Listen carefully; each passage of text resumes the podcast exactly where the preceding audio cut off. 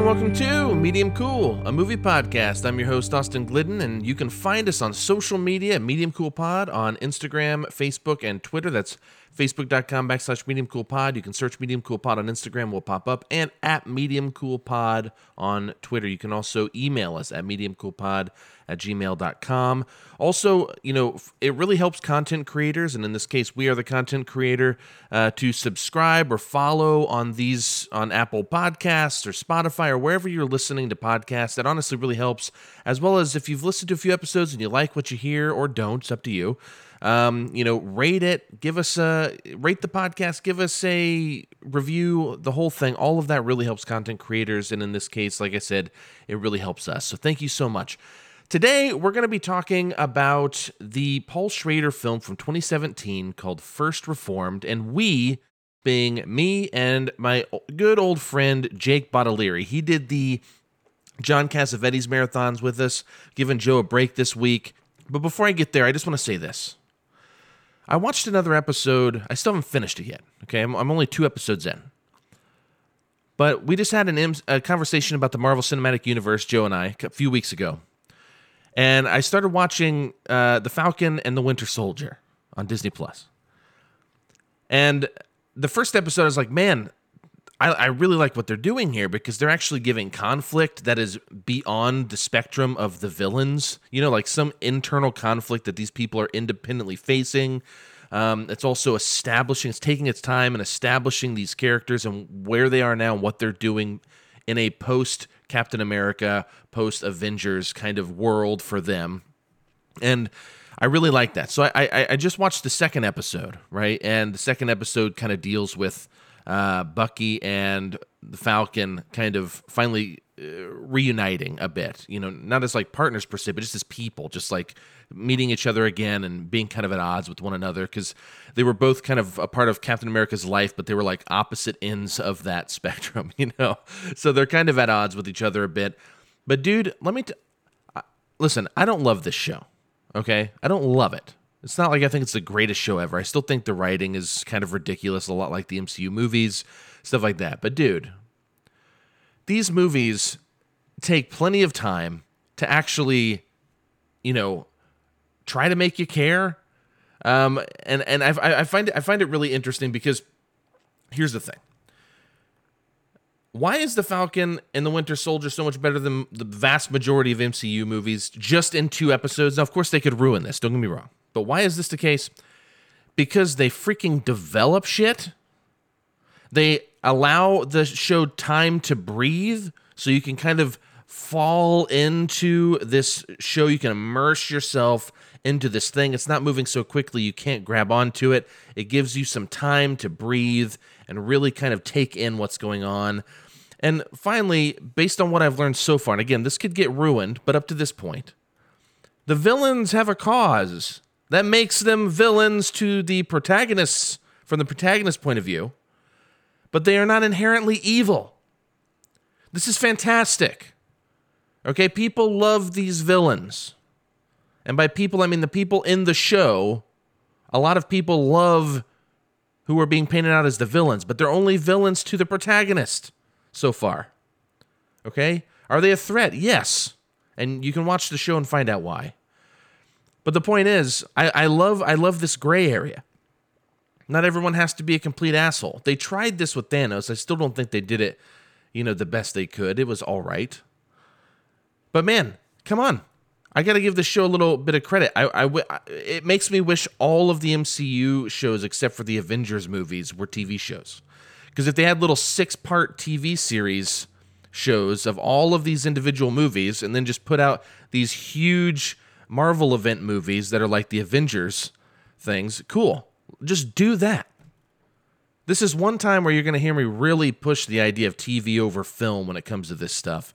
Because, man, they're doing it a whole lot better than those movies. And I'd much rather watch something that is developed and taking its time than watch something that is just rushed through. If you haven't seen The Falcon and The Winter Soldier, I can I can recommend that the if you're a fan of the Marvel movies or just like you might just be like me and you just like to watch all of them. Even if you're not a big big fan, you just like you like watching these MCU movies. Um, as we've talked about already, I don't like most of them. I feel like Uh, but I do. I just want to see them all. Watch the uh, the Falcon and the Winter Soldier. Uh, it's like a six part series on Disney Plus, and it's interesting. And I think so far it's worth seeing. I, I am actually compelled by what's happening in the show. I look forward to watching more. I also need to make a correction from last week. Moving on. I I talked about the Get Together, a movie that I got a screener for, and and I went ahead and did a re- uh, little kind of mini review about it, and it's pretty good. It's all right. And in it, I talked about I've never been to a party like this, and I don't even think my wife has been. So my wife Amanda listens to the the episode, and she comes in or she texts me or something wherever she was, and she's like, "Hey, you need to correct this. I have been to a party like this. There was just no pool." So, I, I stand corrected. My wife has been to a party like the get together, and I was told to correct this on the episode. So, Amanda, if you're listening, I've corrected it. All right, I'm going to go talk to my friend Jake Bottolieri about Paul Schrader's First Reformed.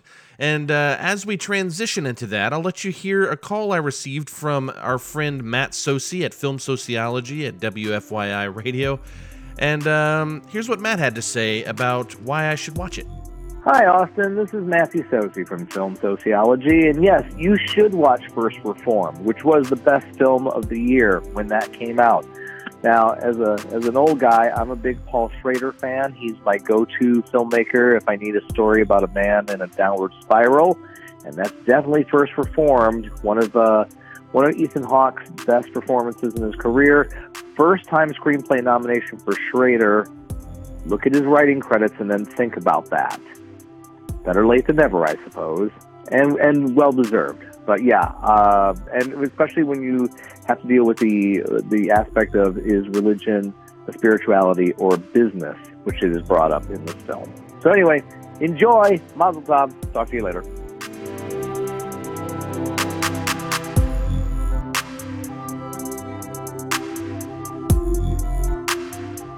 All right, I'm here with Jake Bottolieri. You will all remember him from our Cassavetes marathon. Uh, we're going to be talking about First Reformed, and this was actually your idea, Jake. Uh, yeah, it, it was. Seemed like a pretty intuitive uh, choice for my next uh, spot on here. So thank you for having me back on Medium Cool. Yeah, dude. Nope. Well, first off, my pleasure. Secondly, it's funny because you're probably like the 17th person that's texted me about this movie over the last three years.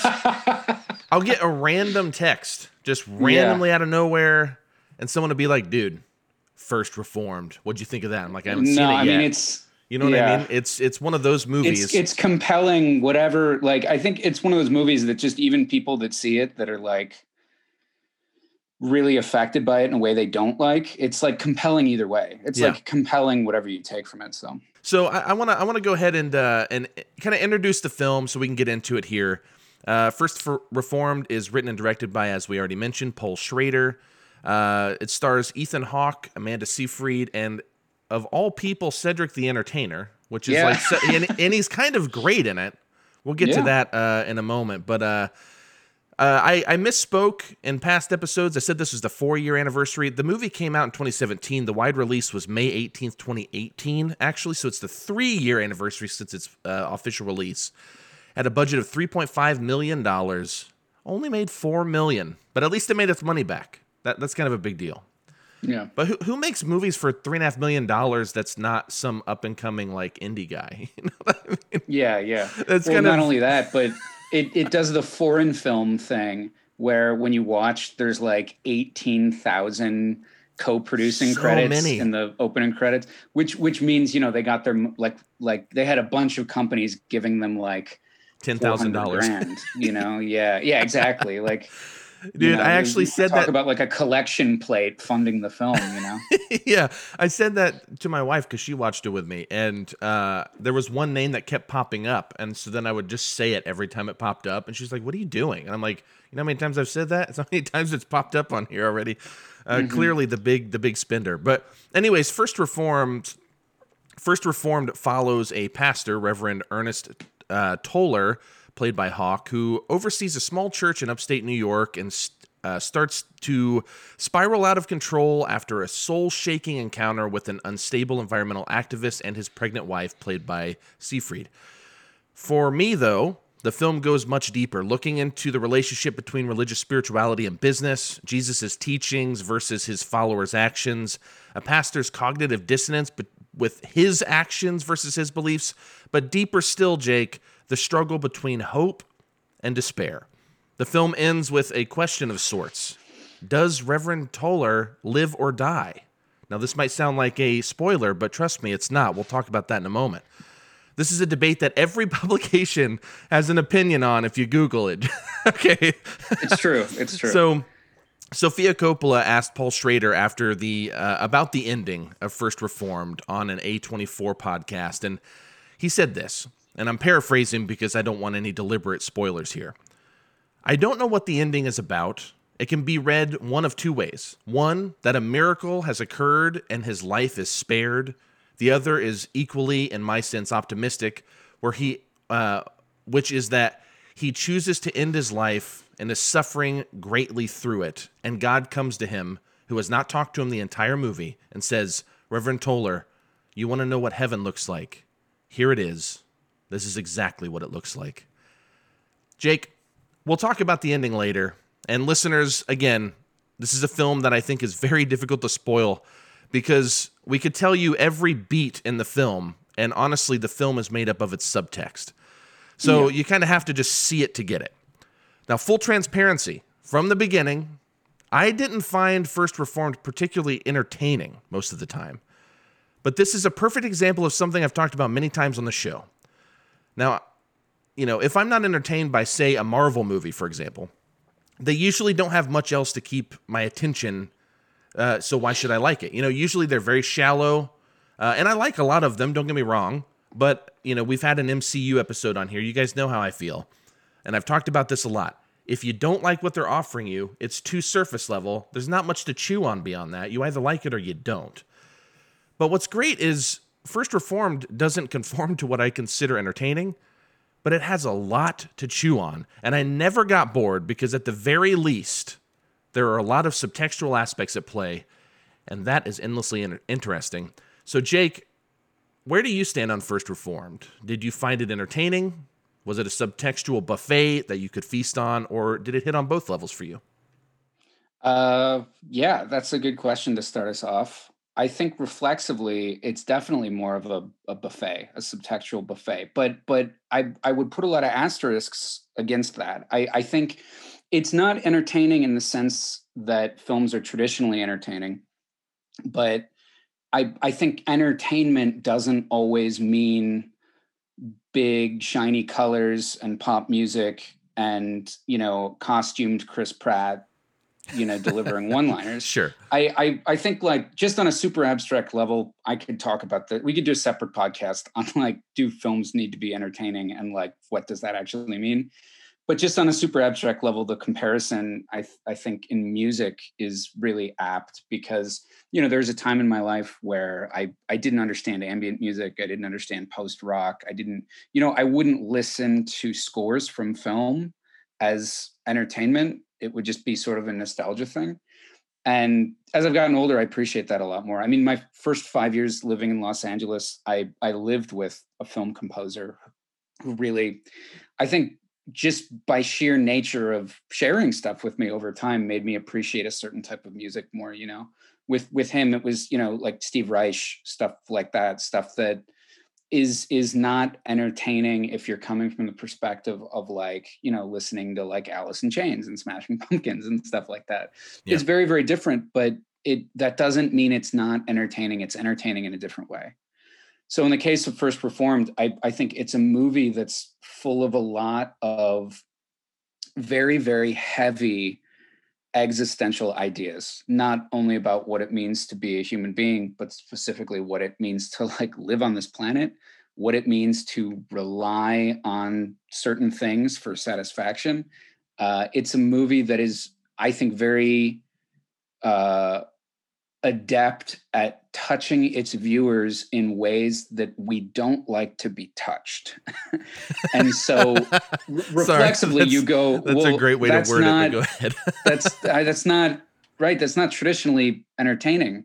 But um, I, I, think especially um, in the wake of seeing the film, Uh, and speaking for myself, this is a movie that I had a very strong reaction to, uh, like immediately after I watched it. But specifically, I think its true power lies in the fact that for about a week afterwards, I couldn't stop thinking about it.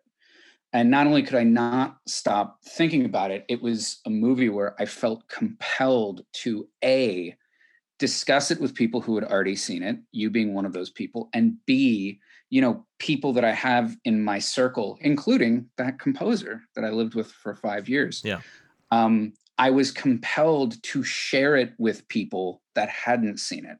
My girlfriend, my this, you know, this friend of mine who I text almost every day. Um, I think that is the entertainment where you're not getting like the sort of fast food entertainment that a genre film provides you, which again I think is totally valid, and I think a film that aspires to do that is n- not inherently better or worse than any other film. But um, you know, I do find your life is usually affected more by the films that penetrate deep. Oh yeah, for, for better or worse, you know. So I think looking at it under that sort of uh, uh, filter. I think it is entertaining. It's just you know, uh, maybe not in a way that is pleasant immediately. Sure, sure, sure, maybe not in a way that that is um, light and airy and easy to digest. Yeah, you know, I remember. Did Did you see the film uh, Nocturnal Animals? I did. Yeah. You know, I remember seeing that, and it ended, and the way you just described this movie, that was that for me right? Yeah. Where I was like, what in the fuck just happened? Like there were some incredible scenes, but I don't really understand. And so then my brain won't shut off, right? And I'm thinking about it a lot, a lot. And then the more I think about it, I'm like, wait, this is starting to make sense. And you read a little bit about it and you you know, you find all mm-hmm. these things.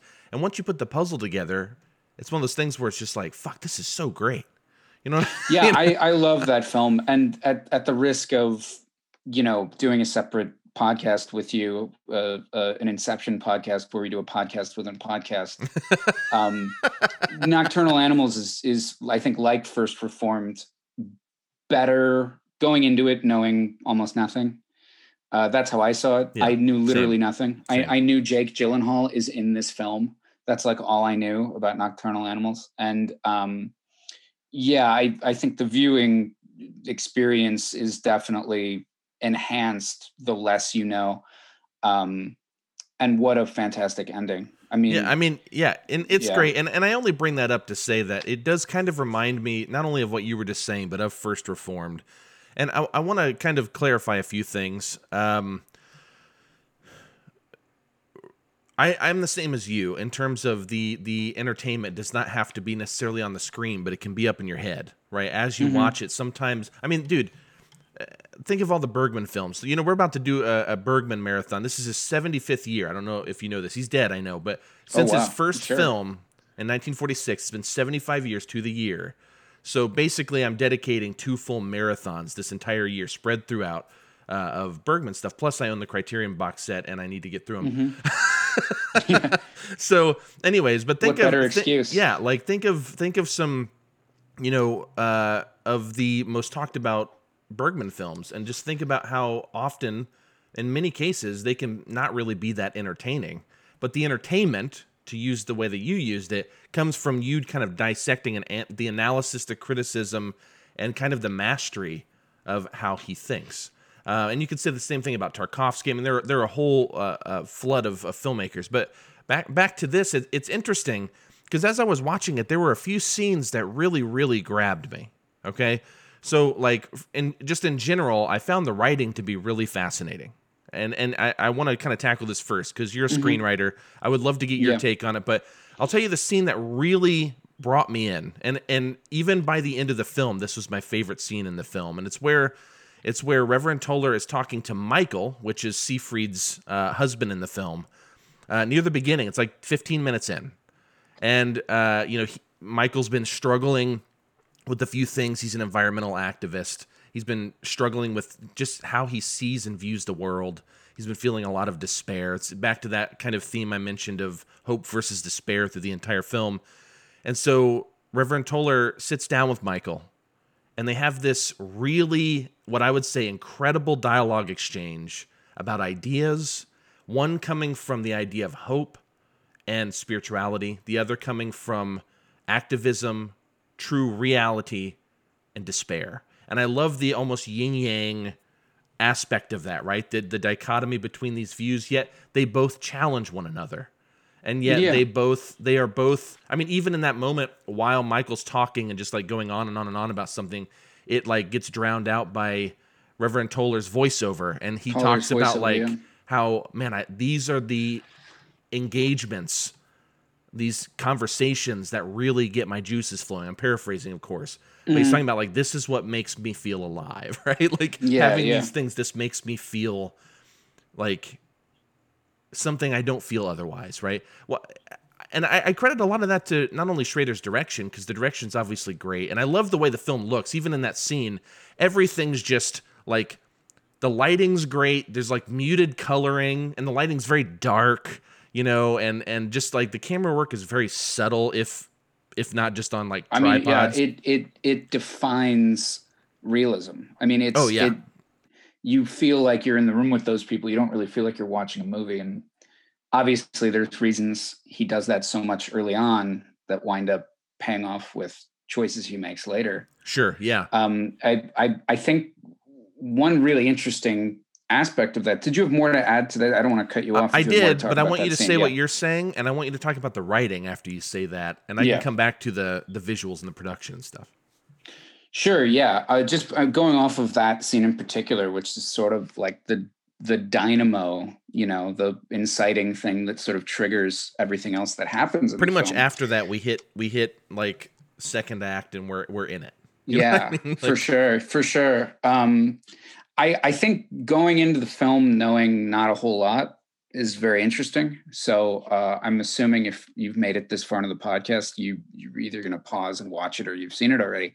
But um, I really thought that the game being played was that Michael was going to be basically the primary antagonist of the film. I, I, I thought what Schrader was going to do was sort of give a, give us the scene where this priest is challenged by this guy who winds up becoming extremely overbearing with text messages and with wanting to meet and with I thought they were going to do some sort of weird, they yeah. have a friendship and Michael takes it too far and Toller doesn't know what to do.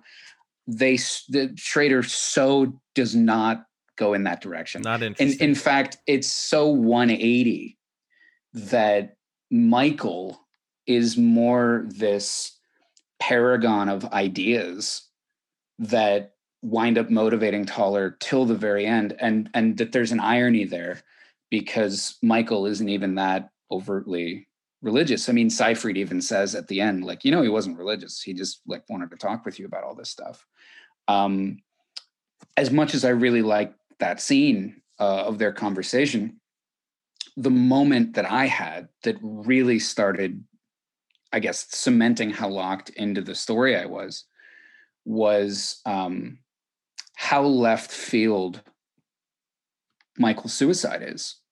And the scene where Toller finds his body is shot so coldly yeah. and so remorselessly that not only is it a swerve from a storytelling perspective but just aesthetically they're they're it, it's it's like tossing a dead cat in someone's lap. Yeah. Here this now. And I think that was the moment, not only you know where I got swerved because I was thinking it would go one way, uh, writing wise, and it went the other, but um, just in terms of something that starts making you realize why the film is sort of shot the way it is, and and why the scenes kind of have this this coldness, this hyper realism to it.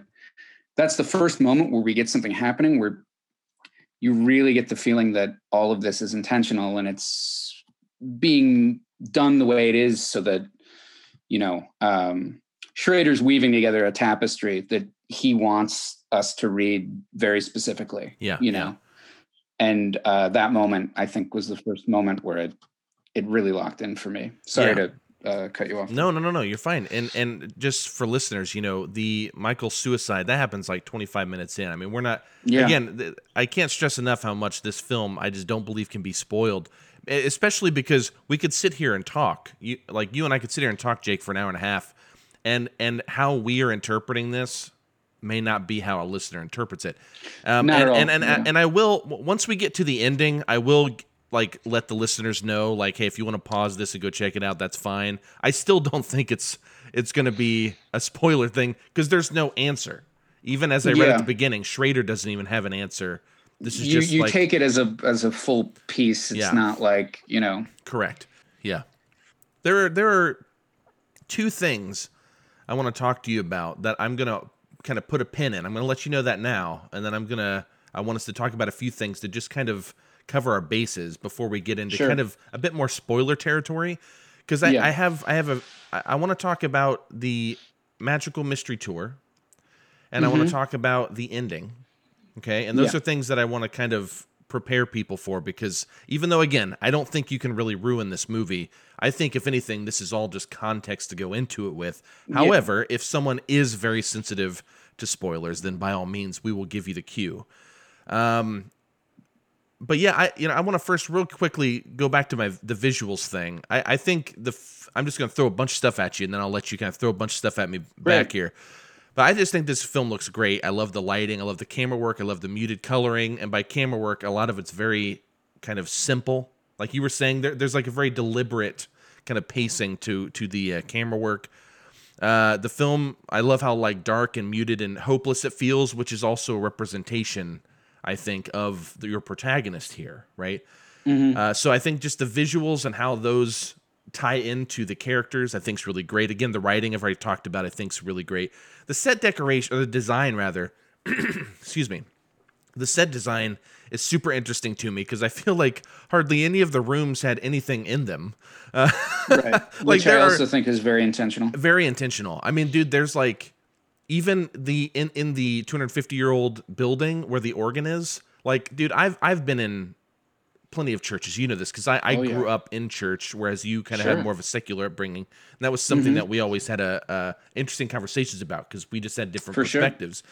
and i can tell you this man where if there was a little like loft with an organ in it there'd be shit all over that place you know what i mean but it's like very clinically just like empty and it's like just the organ. And I love that it's like such an attention getter too because you aren't thinking of anything other than the organ and what that represents and what these conversations represent. There's nothing to distract you. But then even in like the place like the parsonage, I guess, where he kind of hangs out a lot and where he lives, mm. even whenever he goes mm-hmm. to like uh different locations in the film, they're just there's nothing in there. I mean, literally his apartment I think has like a bed or something like like there's nothing in there. The, the whole living room is empty. Yeah. And I just found that so interesting. And uh, I'll let you kind of sorry, I don't know why I'm like choking, but I'll let you kind of come back to that uh, when I pass it back to you here. Uh, I just yeah. found that really interesting. I have my own thoughts about why, but mm-hmm. I, will kind of let you address that. Another thing is this is in four by three ratio, so this is like full screen yeah. ratio, not widescreen, which I find very interesting. In my notes, I put literally four by three ratio. Why do you think, Jake? Um, yeah. I'll let you touch on that, and I can reread any of these for you if you want me to. Sure. And I think the performances, Ethan Hawke is so great. I think he's so great in this. And I, Ethan Hawke's one of those guys where if he's in a movie, I don't automatically think that's a great movie. But I'm also not disappointed that Ethan Hawke's in it, right? Like I'm, yeah. I'm very kind of neutral on him, and he there are some movies where I think he's super awesome. This being one of them, Before the Devil Knows You're Dead being one of them.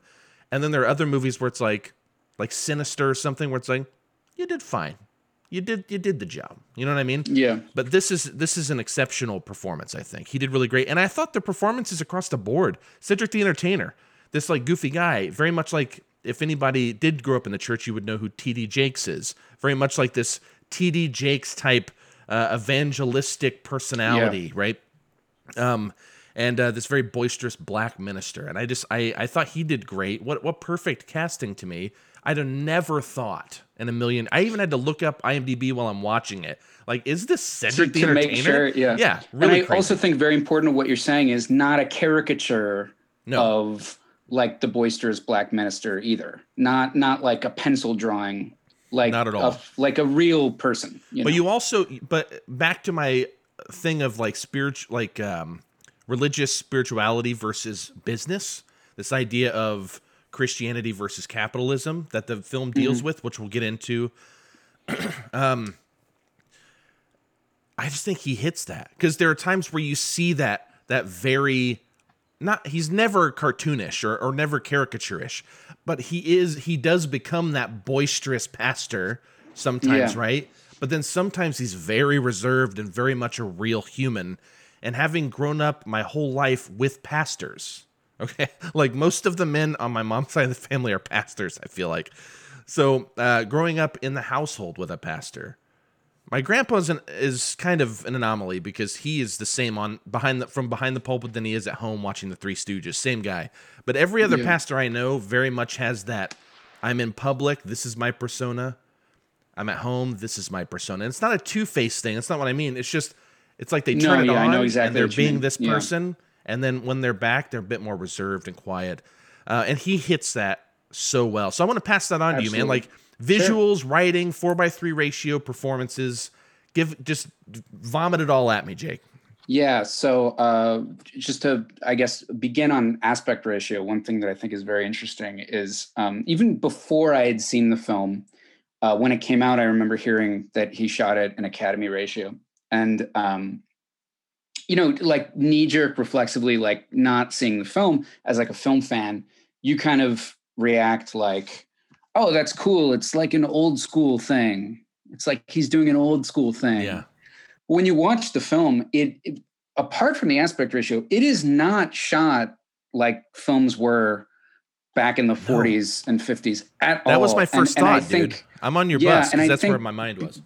Because of that, we have to look more towards function. Like, what was the function of that then? Because obviously, there's a world where people would do stuff like that just yeah. to give it an old school flair, cough Robert Eggers and cough.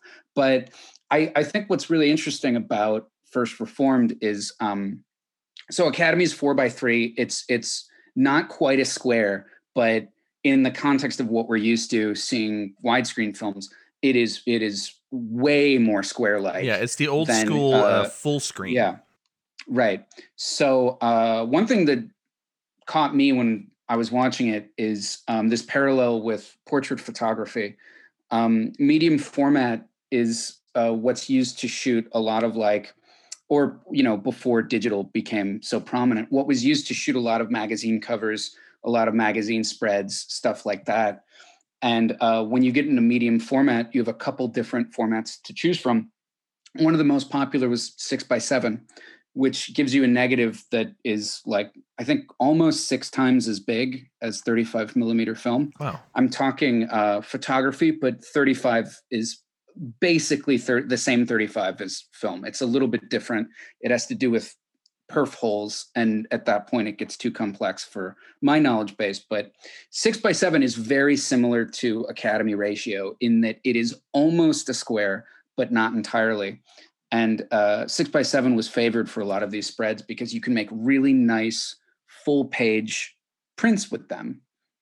And I think when you watch First Reformed, uh, I think that was kind of his intention, not so much an allusion to photography, but the close ups in First Reformed feel very, very portrait esque. Yeah. Way more than if he was just trying to do Academy ratio to like you know, channel like a 1940s or 1950s thing. They did not use close ups nearly as much as, I mean, First Reformed is like half close ups. I just based on my recollection of the film, and um, with a more square image, your close-ups feel super intimate. Yeah, because you are boxing in the face of a person. You are not leaving room to see the windows or the alleyways in the background and I, I, think that's because this film is such an insular film. It is so Reverend Toller's film. And even the characters that we're following that aren't Reverend Toller are characters that have such an impact on him and what's going on with his life. Uh, I think the point was that intimacy. I think the point of shooting four by three was for the way those close ups feel, because it's a little bit uncanny when when you're so not used to seeing films shot like that especially in scenes like this conversation with michael especially in scenes like every time Toller's talking to um, mary amanda seyfried's character yeah. I feel it it's it's uncanny it you you feel almost too close to the people that you're dealing with um just just in that i feel like it it heightens your ability to relate to them emotionally. Dude, I um, you know, um, I didn't even notice it was four by three until yeah. the end, which we'll get to it. And there's a point where Ethan Hawke why am I choking? There's a point where I, I Ethan Hawke too much Drano. I know, right? Sorry, I'm getting ahead of the. I'm getting no, um, but uh, it's funny because when Ethan Hawke starts to kind of break down, we'll just say it that way for now. And mm-hmm. uh, I remember like the room was a lot brighter than a lot of the rest of the film, and there's just a lot going on. And I remember noticing it then, and I was like, "Oh shit, has the whole movie been that way, or is this like a Grand Budapest yeah. Hotel thing where shit's changing on me and I'm not noticing it?" You know. Um, but it was so like I I mean that as a testament to how effective it was in terms of like it didn't even draw my attention to it being mm-hmm. it seemed in, so intentional that I just didn't notice it. Uh, yeah. Uh, until there was a certain point where I did feel something that was in relation yeah. to that ratio. And uh, then I had like even today I went back and just skimmed through the movie. I'm like, fuck, all that whole movie was four by three, and I yeah. didn't even realize it. You know, I think partially because yeah, no, it is no, such no a... Xavier Dolan games here where we shift halfway through the movie. Yeah. Schrader wants us to know what's going on, and you know we stay there. Yeah, it's uh, I I thought it was an interesting choice. I don't have any feelings for or against it really. I just thought, man, yeah. what an what a good intentional choice it feels that choice. way, and I, I agree with you. Um, I, I really think he wants us to feel those close-ups as portraits. That's that's basically me finding a way to say what I took yeah. far too many words to say. And he quickly. and he love. I mean, dude, it's all those dudes love old cinema too. And I don't. Again, I yeah. I, I, will not. I don't believe that any of this was just for some kind of uh, uh, trivial thing as like I like old yeah. movies. I'm not saying that. But like clearly these people were taught how storytelling exists from other filmmakers before them that filmed in Absolutely. the academy ratio. So part of me also wonders like, man, is this how he pictured it? Like this is what yeah, a frame yeah. should look like, you know? Totally. Um, I mean, he, you know, he's a student and a teacher of film and yeah. you know, he was he wrote film criticism before you know even sort of getting into the industry uh him, himself and i think that is tantamount with someone that is going to think about these things on a level even more than sort of your average rented director that still yeah. has to think about them as a byproduct of their job. To to that end, I think just the sparseness of the production design is a similar thing. Um, that felt very Japanese to me mm-hmm. in terms of ways to organize space. Uh, knowing a little bit about Schrader, uh, I think he was married to a Japanese woman for a while, and he's sort of enmeshed in that culture. His first script that he sold was uh, the Yakuza, which was yeah. directed by Sydney Pollack. Actually, at the time, one of the highest sales for a spec script just in the history of the industry. Of course, in 1970 or whatever that was, it probably would have been like, you know, a record-breaking spec sale would have been like I don't know, 25 grand or something. Yeah, yeah, so yeah, yeah. I don't know if that's saying that much by today's standards, but just and you know uh, doing a film about uh, Mishima, I I think he's really juiced into that world. So I I think there's an aesthetic affinity he probably has for spaces that feel Japanese, but I think more in line with uh, Toller and Toller's character. My thinking is that he wants to create a space that is very empty and sullen well, uh, yeah, because it's, it's, our, it's, our main character is is you know what it's like? It's like someone who's trying to be stoic, but it's not working out for them. That's that's yeah. how it felt for me. Well, um, I, I haven't. I don't want to feign that I've read the entire screenplay, but um, I've thumbed through the screenplay too, and in the fir- in the very first scene, uh, Schrader writes something along the lines of, you know, this is Ernst Toller. Toller is in agony. Yeah. And I think, again, uh, writer director, we have the luxury of seeing how this guy first described what he would then have to execute as a film. And uh, knowing that he was going into it picturing Toller as someone experiencing agony. I think, you know, yeah. production design, framing, all of this is of to paint the portrait of him so that we'll feel what he's going through. Yeah, my perspective on the set design, speaking to to this end, uh, you know, uh, it's very clear to me. I'm not surprised by the script thing. That's a great addition uh, to kind yeah. of my knowledge on this because he from the beginning of the film, he's I mean, I believe the opening sequence actually is Ethan or uh, I almost said Ethan Hawke, but uh, Reverend Toller's which mm-hmm. is Ethan Hawke, but Reverend Toller starts a journal that he plans to write for 12 months. Um, just as like an exercise, and then he's going to destroy it. He's going to shred it and then burn it um, because it's just for him.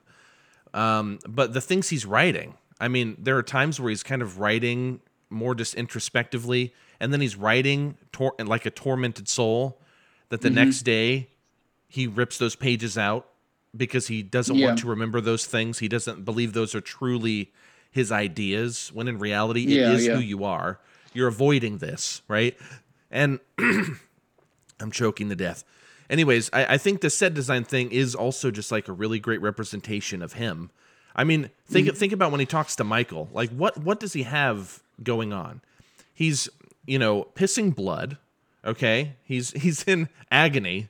Uh, yeah. Even when he has to use the bathroom, so he clearly has something physically wrong, like health wise, wrong with him. Um, all he does is what he's basically asked to do by the church. Uh, he just like runs this place. He's basically just a caretaker.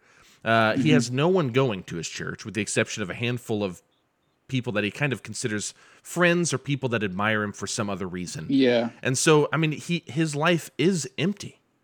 So you know, I mean, it, it's not a surprise that the set design, when it relates to him, is like very empty. Because yeah. I mean, what what does he have to to work with? I, I think he like Schrader really wants no reprieve for the desolation. You know, this is a movie where he wants us to be with him all the time, and there are no breaks from it. And he doesn't want to give us that sort of out. Like, I, I think in a lot of other films, there maybe early on would have been some sort of party scene, some sort of get together scene where we would see this sort of damaged main character try and interface with reality. Like, we don't even get that even if that scene in another film would serve to basically express the same idea, which is like, oh, look how alone and sort of away off on his own this guy is.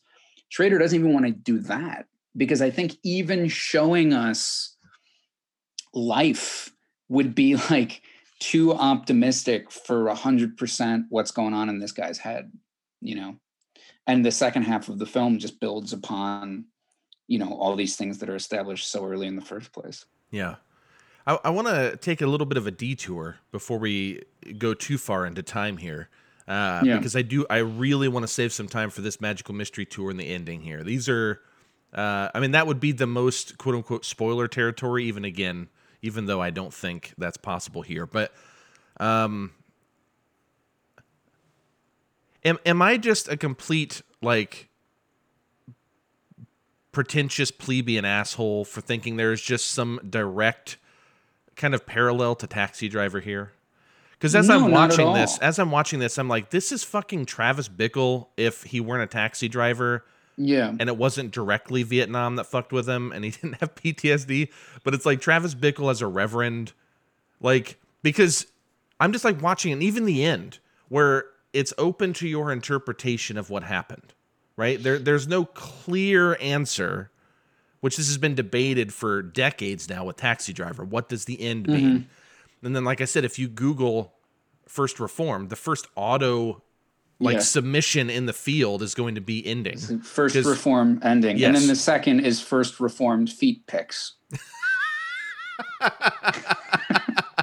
I love that you know that. That's really great. Um, it's it's not, but I'm just you know, that seems to be popular when you when you Google literally anyone's name. That's super funny. Feet pics. Um, yeah. But no, I like. What What do you think about this? Because Taxi Driver is one of my favorite films, and uh, so I and I've seen it so many times, and I, and I don't. I think it was the later conference. It wasn't the one I went to with you when I, I did a yeah. conference on on Taxi Driver. So I've watched it a lot. I've analyzed the shit out of it it's one of the first things that pops into my mind when movies are, have similarities to it. And it was the first yeah. thing I picked out in this. But then it was one of those things where it's like, is it just because I'm so familiar with it and it's the same writer and I'm getting it's, into it? I could confirm objectively that it's not because yeah, I, I listened to, yeah, I listened to an interview with Schrader where they asked him about that, and man, Schrader is like just operating on, an, on another level with with the writing. You know, um, he he has said that he is a bad employee in that when he writes, he writes for himself, and yeah. in this industry that has led him to i i think not necessarily have access to a certain tier of job yeah. that would have made his life a lot easier uh, uh, financially speaking you know? Uh, but you know he says he it has to be for him and and it has to be when he writes something it has to be something that's true to what he's feeling at the time and um, again, I don't remember the exact verbiage used or whatever, but he said he he noticed early on a certain parallel between Toller and Bickle, and instead of trying to do kind of these mental gymnastics to avoid it, he leaned into it. So I, I think especially when he goes from putting the writer hat on to putting the director hat on, he had all this stuff that was sort of directly primed for uh, alluding to taxi driver. Obviously, there's there's uh, specifics. There's there's there's stuff with um, Toller's diet. There's stuff with shots of the concoctions of liquid and the way we focus on that. And towards the ending, this this idea that there's an initial plan that's aborted and we do another plan instead. Uh, I, I I totally don't think that's you, and I think Schrader's words pretty much confirm that. He he he from what I understand, he chose to lean into it because that would create I I think uh, a more intuitive, organic piece of material written. Um, and I think it's it's interesting. And I yeah. think he was probably also interested in well, well, what would the sort of 2017 version yeah. of a guy who was feeling these things be dealing with. Yeah, you know? and and it, it doesn't feel like Taxi Driver to me. Like when watching it, it wasn't. It's not a clone by any means. So I don't want to mislead yeah. anybody listening who hasn't watched it uh, yet. There, um, there's just nods. There's nods yes. that I think are very intentional in the context of what was going in his mind yeah. when he made it. Even even with the journal entries, you know, where he'll have like yeah. uh, he'll have these voiceovers. What's interesting is they're two different characters. So Travis Bickle yeah. and uh, Reverend, uh, why am I forgetting his name right now? Toller. Toller. Thank you. Oh my God. Reverend Toller and Travis Bickle are very different people. Uh, mm-hmm. They had mm-hmm. very different situations and they're dealing with very different issues, but they deal with them interestingly in a similar way because Bickle obviously is driving around as taxi driver and he's just like going off about like the scum and what do we do about this? And he's asking himself these questions while also just kind of like criticizing and judging all of these people. And what's interesting is Reverend Toller does something similar but within the framework of his of his like spirituality right? Like everything's almost a question to god yeah. right? Like can we be forgiven right I, I think there's a very interesting though they are very different characters i i think what they're going through is incredibly similar though. yes at, at least in the sense that you can draw up a venn diagram yes you will have the most stuff to put in the middle of that Venn diagram. Yeah. I, I think Schrader is just really adept at creating these portraits of people that become so overburdened by the existential terror of what's going on around them that they are forced they are forced and compelled to find ulterior motives to deal with that terror and i think as far as Travis goes, it's you know, you can make the argument that there's subtextual Vietnam trauma going on with him, but the film barely ever alludes to that at all. With with Travis, I I think it's this sort of reflection of what was happening uh, in the 70s in terms of urban decay and this sort of great promise of post World War II was starting to like uh, win, like uh, wilt and die in front of everyone. And I think Travis was not understanding his place or his inability to connect with people. And I think Toller, it's almost the exact same thing. The the the only difference is instead of specific New York urban decay, it's it's earthly decay. And instead of it being this sort of young person, what do I do with my life now angst, it's someone that's trying to pick up the pieces of their life after immense trauma, which they just reveal outright early on yeah. in the case They're of Toller and conversation with and, Michael actually. Yeah. The, yeah, having having a, a, dead son and a, a marriage that dissolved, which when I first watched that movie, it seemed almost like a misstep from a writing perspective because you usually don't, you know, again, I'm generalizing here, but you usually don't want to have a scene where someone's like, by the way, here's all my damage just right off the bat, you know? That's something that I think in a different film you would want to parse out in little steps. But um, I, I think Schrader's decision to do that was um, that he wanted to give us it, it, was more important to get that out of the way and have a reference frame for everything we see after it than um, parse it out. Because because the point of First Reformed isn't finding out that Toller lost a son. The point of First Reformed is what is he going to do now that he is having this sort of life phase of tremendous existential angst and um, you know as he wrote in the script agony yeah yeah I, I mean and I think another part of it, and this is the last thing I want to talk about before we get to uh, quote unquote spoilers, um, yeah. is you kind of touched on this before. You know, uh, I love dissecting the church, and I love when when films do this, and I love the very real cognitive dissonance that a lot of not only myself but a lot of my friends who grew up in the church or were involved in it very deeply the cognitive dissonance you have where you know, you see essentially capitalism or business, you know, versus these religious or spiritual practices mm-hmm. and how they often don't align, you know. If if you know, it's the whole idea of like if God is love, then why do people that like live by God hate so many people? Right? From the perspective of an outsider, so to speak. And so what's interesting is business and religion are like actually two very different things, but they seem so synonymous because of our culture, right? Like yeah, prosperity especially gospels and in, in America. Yes, yes. And and mega churches that have like that are actual like businesses, you know, like literally. Yeah. And so um yeah, you know, you, you mentioned earlier like not very many film films deal with like religion in this way either. And one thing that I really love is uh, how Reverend Toller didn't come into this as a person who grew up in church and really like like this was his life goal. Like no, he was like in the military and then he just was like someone the way he even puts it I think in the movie is like yeah, like the reverend gave me a break. Like he let yeah. me he helped he let me do this job. So yeah. it's funny because so you basically you have this outsider who is not even really thinking of the spiritual consequences until he's confronted with this environmental activism stuff.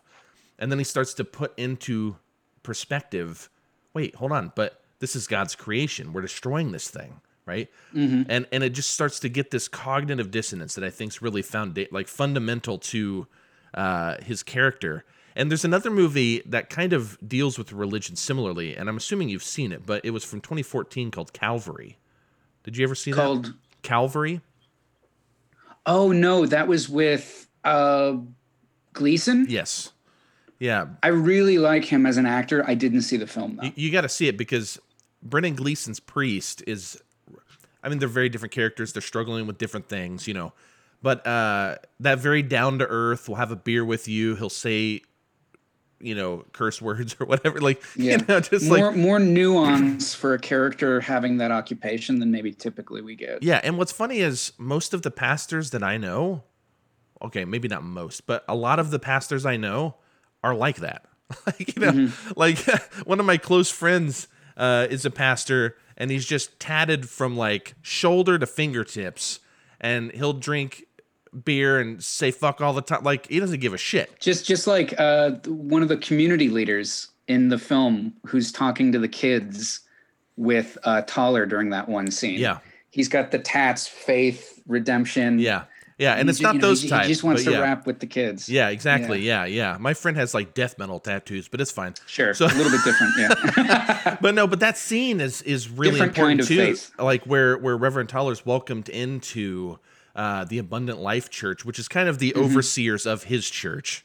uh, the first Reformed church, and uh, he's talking with the youth, and they're having a circle, and they're talking. You have the real, you have the hip, like uh, young adult who's like running the youth, yeah, yeah. right? And he's like has the circle, and everyone's kind of talking. And whenever Reverend Toller starts to basically talk about how, you know, if we really followed Jesus's teachings, he doesn't want us to be wealthy. Like that's not yeah. his purpose. I mean, if someone is fine, but that's that has nothing to do with Jesus, you know, blah blah. And he starts talking which, about which is is a great thing that comes up in films a lot I'm thinking specifically of Last Crusade when they have to they have to find the grail. They have to choose which the grail yeah. is. And and Indy is the only one that's like Jesus was a carpenter. He wouldn't have had like yeah. a jeweled flask. Much different film, but I think an interesting conceptual parallel. Absolutely. It's not one that we think about a lot. You know, I, I went yeah. to I've told you this before. I think I've mentioned it on the podcast, but in 2004 I went to a Bible college because I grew up in church. Um, and I just at one point I just thought I'll be a music director at a church or something, maybe I don't know, you know, because I want I didn't want to be a pastor. So, anyways, while I'm there, I took this class called Life of Christ. And what was so great about it is we looked at we did not look at Jesus divine. We looked at him as purely human, the the the mm-hmm. side of humanity and and what that looked like. This changed my whole worldview in general. But I remember there was one point where we read a Max Lucado quote, which is a uh, uh, he's an author, and the quote was basically like, you know, I'm paraphrasing and it's not exact, but it was just like, you know, did Jesus ever, you know, fart in class or did he have a crush on the girl next door? Did he have freckles? Did he, you know, what did was he tone deaf? And I remember we got all hung up on this tone deaf thing. Like this one young lady was so adamant that he could sing perfectly. He's the son yeah. of God. He well, worships I mean, God. She, she was she was there. She knew him. So obviously, and know. she was like a singer and like you know on the B team, the B worship team. You know, and so like you know it's just funny that like we got in this big art because I was like, no, I like the idea of Jesus being tone deaf. I'm like arguing with her for the sake of it, but it's just my point is it's just really interesting how people view these yeah. things, and I love when films, especially like this uh, really kind of tackle these these Have generally especially yeah these general ideas and and and the the kid that starts telling off Reverend Toller about like I don't even want to go into it. It sounds like some stupid fucking Trump shit or something. But well, yeah, um, he he obviously represents a, a a type of let's call it like religious anti sentimentality that I I think is is good for Toller to have to sort of just conceptually that he has to fight against it because we don't even see what what Toller says to that kid. But I, I think it's harder for kids because you know as, as as until we're until we're in our early twenties, we're we're sort of raised and reared to like understand rules and to follow rules and to and to you know depending on what you go in from an education perspective, so many educational systems are like hit scans for like, did you memorize the thing? It's all codification. And and so I I think not having gone to uh, you know Bible school or Sunday school or anything like that, I could imagine there's this weird phase where kids are kind of struggling to um, put elements of spirituality and faith into this box of codification. Everything is a certain way that virtually all other aspects of our life as kids are run by. So, uh, fortunate that I sort of never had to go through that, but I can yeah. imagine it would be and I only, challenging for everyone invo- involved. yeah, I, I, only made it at that college a year, so yeah, there I like became way too unhappy there. I was very frustrated. But my point is, I love the way that they handle um, kind of the spiritual aspect, especially uh, again the the capitalism versus Christianity, how those mm-hmm. are like very intertwined in our culture, and especially American culture um, and Western culture. But uh, they, I think they really tackle that, and of course that becomes like a, a very fundamental part of uh, like a uh, a foundational yeah. thing uh, in the film as and, well. And really interesting from a plot perspective because you know here we have Toller, a guy who has sort of been pushed to his absolute emotional brink who needs to console other people. And through that, he really gets turned on to, you know, these climate change issues, what we're doing to our earth. And if, if God's create, if, if earth is God's creation, then aren't we going against, you know, and it's interesting to see someone sort of in a position of authority kind of struggling with something like we're saying teenagers do where you're you're given these codified rules and then sometimes the um, reality that you walk and experience seems to contradict the codification that we're told about. Absolutely. I mean that that is and that is such a fundamental part of the human experience to me is when things start happening to you that seem to go against uh, platitudes and phrases you've received all your life. Yeah, I, I can answer that question. By the way, what the what uh, the uh, Cedric the Entertainer's Reverend, I forget his name. Do you remember his name? It's fine. His name in the film, I don't. Actually, I, I, have it. I don't know why I just asked you that. I have it. I have the IMDb opened uh, on here. But anyways, it's uh, oh Jeffers. That's right. So Reverend Jeffers. Yeah. Um, you know, he he does kind of uh, uh, evade the question whenever uh, Tollers is asking him. And uh, I remember when I was younger and I was finally getting into all the same things that Reverend Toller like is like struggling with, but even more, more so. Mm-hmm. You know what I mean? Uh, especially with prosperity gospel was like really big at that time. My mom was like really into it, and a lot of the church was, and I just wasn't. Didn't make sense to me. Didn't align with things I'd been taught about Jesus, just whatever. And again, this is all when I was like 18, 19, up to yeah. maybe 21. You know, I had some big shifts. Uh, I mean, that's you know. a really transitional age too. Yeah. And so I, I was learning a lot. I was questioning a lot, and I remember saying basically Toller's argument to my grandma just like, why wouldn't you want to do what you can for this? And her response was because she was kind of a traditional evangelical. It was just that, well, Jesus is going to come back before anything happens. Like, he's going to take us from this. So it doesn't really right. ultimately matter. Like, this is the way it's going to be. Now, they also, you know, didn't believe that like we contributed to climate change you know like right. i mean you know it was sure. like no no no this is just how it is and jesus is coming back and that was the answer and so I don't know, man. I, I just I, I felt so it feels very almost cathartic watching movies like this from my coming yeah, from my yeah. background, you know. Um, you feel anyway, like you've walked that path before. Absolutely, yeah. I want to say this real quick. We're not done, but I do want to say if you want to watch this uh, before we get into a few spoilers, uh, now's the time to pause it. You can get it on Hulu, Apple TV Plus, or Amazon Prime with a Showtime subscription. Uh, that's how I watched it. I might have Showtime. I didn't have to pay for anything. I just went to Hulu and it worked. Maybe I have it and I don't even know it. Maybe I've been paying Maybe. for it the whole time. Anyways, uh, but also, you can. Do you guys have Kanopy in Indiana? I'm not sure. I don't even know so what that I, is. I watched this on Kanopy, which is I'm talking for California. I I think other states might do this, but I'm not sure. Um, if you have a library card in California, you can sign up for a free Kanopy account, and there are there's a plethora of films that are streaming wow. on Kanopy uh, you can get Hereditary, you can get A Ghost Story, and Kanopy is how I watched First Reformed. Dude, there you go. So if you're in California, that works. If not, you should check it out with your local, because I know a lot of libraries are doing this now. I should check mm-hmm. into this. Maybe that would be very informative for the listeners. Yeah. Um. But uh, yeah, if you want to check that out, and also if you just have like access to Showtime, any kind of on-demand Showtime, this should be there. Uh, but like I said, Hulu, Apple TV Plus, Amazon Prime with a Showtime subscription uh, that definitely works there. We're going to take a very, very short break, and then we're going to come back and we're going to talk about two really important aspects of the film.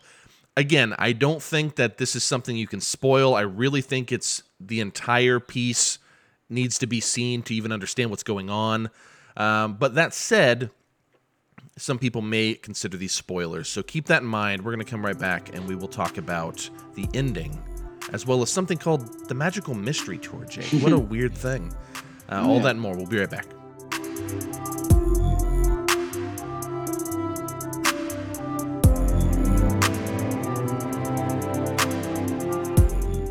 All right, everybody, we're going to be talking about what some might consider spoilers, even though I don't, but I also don't want to be so presumptuous to assume people wouldn't find it to be a spoiler and then them be pissed at me for talking about the end of the film. But before we get to the end, there are two there are two hangups I had, Jake. And and I have a struggle here, okay? Because you have the Magical Mystery Tour, which we're going to talk about here first, and then we mm-hmm. also have the ending of the film. And as I'm watching them, full transparency, I hated these moments. I hated the yeah. ending of this film, and I hated the Magical Mystery Tour. Pulled me out of the film.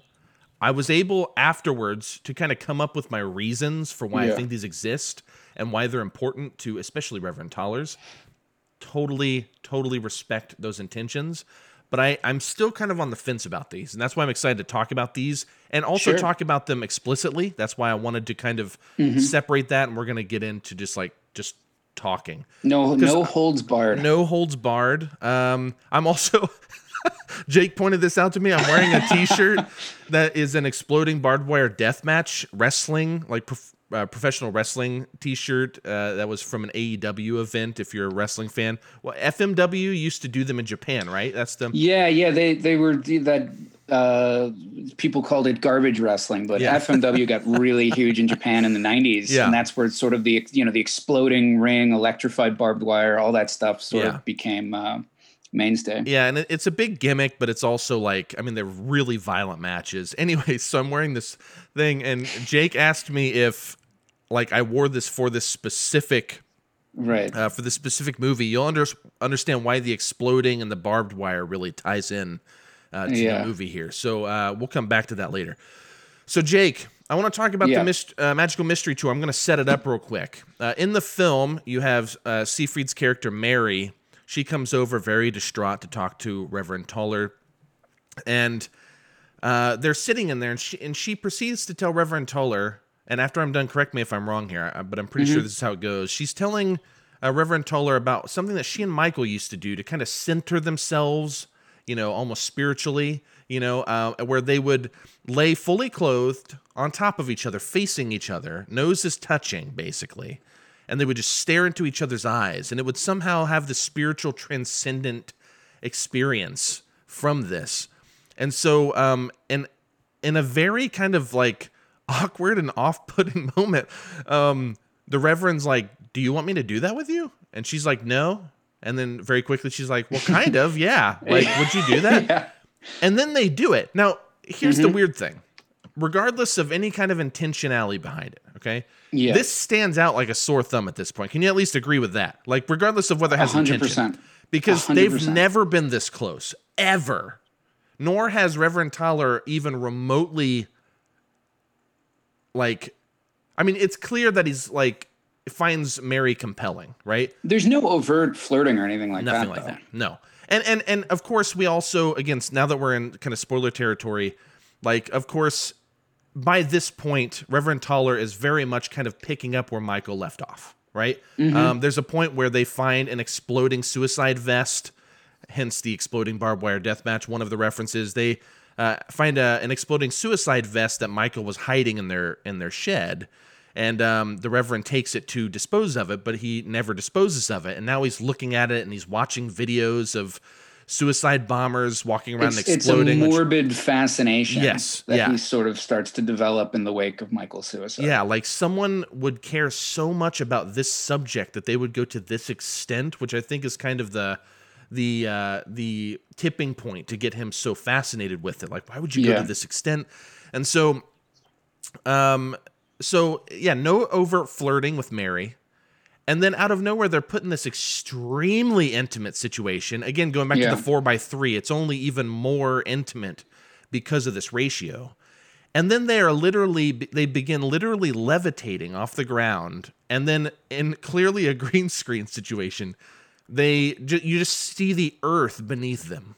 And there's mm-hmm. beautiful, lush wilderness and mountains and very natural landscapes, even over cities and then it slowly you see you see uh, uh, Reverend Toller kind of move her hair out of his face, and you can see his face as he looks distraught as the images around him start to turn to pollution and the environmental stuff, right? And before I go on about this, I would like to know your thoughts about the Magical Mystery sure. Tour and how you think this fits into the overall scheme of things because th- this one this really challenged me. Sure. Yeah, that that seems like uh, an understandable reaction, and it's it's one that I had too. I, I think there's kind of two different ways I want to hit this. One is from like what I know to be true about Schrader's style, and one is just my personal reaction to it. Um, anyone that is familiar with Schrader's writing on film and his criticism on film, he's a big believer in transcendental style. Yeah. And uh, uh, without getting too in the weeds with film theory and all this, basically, Schrader thinks that um, based on filmmakers that he has seen employ this, that he was very affected by, such as Bresson, among others. Yeah. Um, you want your film to be sort of painfully ultra realistic. So the one, two, three times you have something you really want to express and you go full fledged formalist, like expressionist, do everything you can, even if it's unrealistic so that those moments hit like a hundred times greater. And this film is just, I think, a perfect example of transcendental style because he follows it to the T. The film is ultra realistic, except for like the two sequences where it is so not. So the fact that they stuck out like a sore thumb to you, that was the intention you know? And i feel very confident in saying that even though i normally don't like to be like objectively this is what he wants blah blah blah blah blah. Yeah. Having said that the first time i saw it i it took me out of it. And it it that scene in particular struck a weird chord with me partially because at its core i really liked what it was trying to do in terms of portraying an intimate moment between two people that have sort of run out of options for ways to alleviate what's going on within them.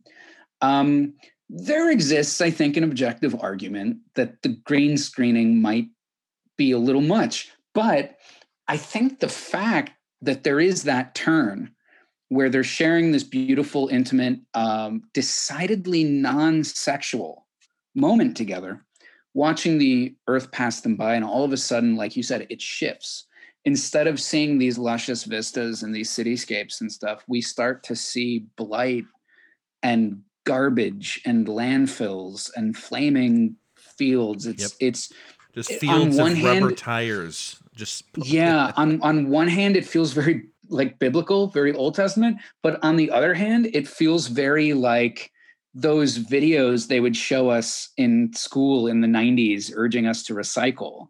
So it's this really weird, interesting hybrid of, um, I think, what Toller perceives as a hell, which is not hellfire and brimstone, like he's some preacher in yeah. Tennessee in the 1960s. He sees hell as being a, a blighted, miserable earth. Yeah. And ah, man, it's so hard for me to be like he did something wrong because it's not my place to say what's right or wrong. It's just Schrader made the film and we're here to talk about it. The levitation and the green screen, this is a 3 million dollar movie doing that. Yeah. This is not a 50 million dollar movie doing that. So you're going to see the seams a little bit. I will say though that I really like where the scene winds up and my interpretation was in this stage of their life where personal connection seems so stilted and hard for everyone to do, specifically Toller, he is given this gold in the form of this intimate moment with someone that he's growing to care very deeply about. And while doing it, his brain still drifts to sort of the problem at hand. You know, the same thing Michael was doom saying about how can we do this to our planet. And so my interpretation is you know, when we meet Toller in the beginning, one of the reasons why he starts the journal is because he says he can't pray. If ever there is some sort of socially intimate equivalent to prayer, some sort of communal prayer you can do with another person that is about connection and intimacy more than it's about communion with God or whatever. I struggle to think of something better than being that physically close with another person without it becoming a sex thing. And Toller achieves that, but he is unable to keep his brain from yeah thinking of hell, which is a ruined planet. Yeah, you know, I want to say one thing. The transcendental thing and and kind of uh, Schrader's philosophy on film. Uh, that's so we're on the same bus there. That that's kind of where yeah. I was. I do again, like you said, it's ultimately trivial for us to talk about what Schrader did wrong because he made it, and we're here to talk about it. But uh, at fear of being trivial, uh, sure, it's one of those things Take where as I as I see that, I automatically am like, you could have done this by doing this, this, and this, and it wouldn't mm-hmm. have been that moment that pulls me out. Now that might be intentional. I mean, you even have people back like Godard and uh, different people who would intentionally pull you out of a movie because they don't want mm-hmm. they don't want their message to be muddled by manipulations, right? Mm-hmm. And and so you know maybe he's going that far. Maybe he's like, no, no, no, no. I want to pull you out so you see what I'm telling you. But man, I just I don't know if I can go there with this one. There are some movies that can do that, of course, but I still have hangups on this part. This is like one of those like again, it's back to like I see the wires. I see why it's done. Yeah. And because I see why it's done, I'm like, but man, in the context of what you've established so far, you could have easily done X, Y, and Z and still stayed in it while also still being yeah. kind of that like powerful moment. Um, and I don't know. It, I did give it a pass on the green screen. Whenever I first brought this up, I wasn't bringing up the seams thing. I, dude, it's a three and a half million dollar movie. Like, what are you gonna sure, do? Yeah. And it looks pretty fucking good for a three and a half million dollar movie, knowing that they paid other people stuff and had like yeah. expenses, right? So, uh, I, I get that, and that's that's less the thing. I, I don't know. I'm trying really hard not to go into, but what I would have liked to have seen, because that's just like the really easy, trivial thing. I don't. I just yeah. I struggle with this, but I, I am on your bus though. I mean, you you did bring up a few things that uh, I don't think I I'd gotten there yet. It, but the first time I, I've seen the film twice now. The first time I saw it, it was a bigger hangup that I had. Not even in the sense of enjoying the movie as a whole, but just in the sense of like where was it maybe not firing on all cylinders. I I just I appreciate too much what it represents to fully jettison the creative choice. Yeah. E- even though I'm like playing devil's advocate as we're talking, yeah. I do find it to be similarly jarring. I, yeah. I think I would have less patience for it if I really didn't just like what it represented. Sure. You know? And and honestly, that's the only reason that it's not like a complete like I don't know, like pulling the entire thinking? yeah, like because I understand its purpose, and that that puzzle piece does fit, right? It's just man, the execution. That that's a big thing. I criticize a lot of movies that we talk about on here because a lot of times Joe will pick a movie, and I'm like, no, I get it. Like the content's cool, but the execution of this yeah. is not. You know, we had a big argument about MCU, like Marvel Cinematic Universe, um, a couple weeks ago or whatever. But that was like one of my big things. Like, yeah, everything you're saying is true but I'm talking about execution here. You know? Yeah. But anyway, so so yeah, that that's that's a the weird thing. I would love to hear any listeners who have seen it or go out to see this and then listen to this. Uh, I would love your your input on the Magical Mystery Tour. But this kind of also ties into the ending a little bit in terms of the ending gets pretty wild. Okay, and and yeah. and I want to I want to kind of again introduce this a bit and then pass it on to you. Mm-hmm. So the ending basically as the film kind of leads you on to believe because as he's uh, looking at the exploding suicide vest and uh, you know he's watching these videos of suicide bombers and what this looks like and he's clearly kind of doing homework in a way right?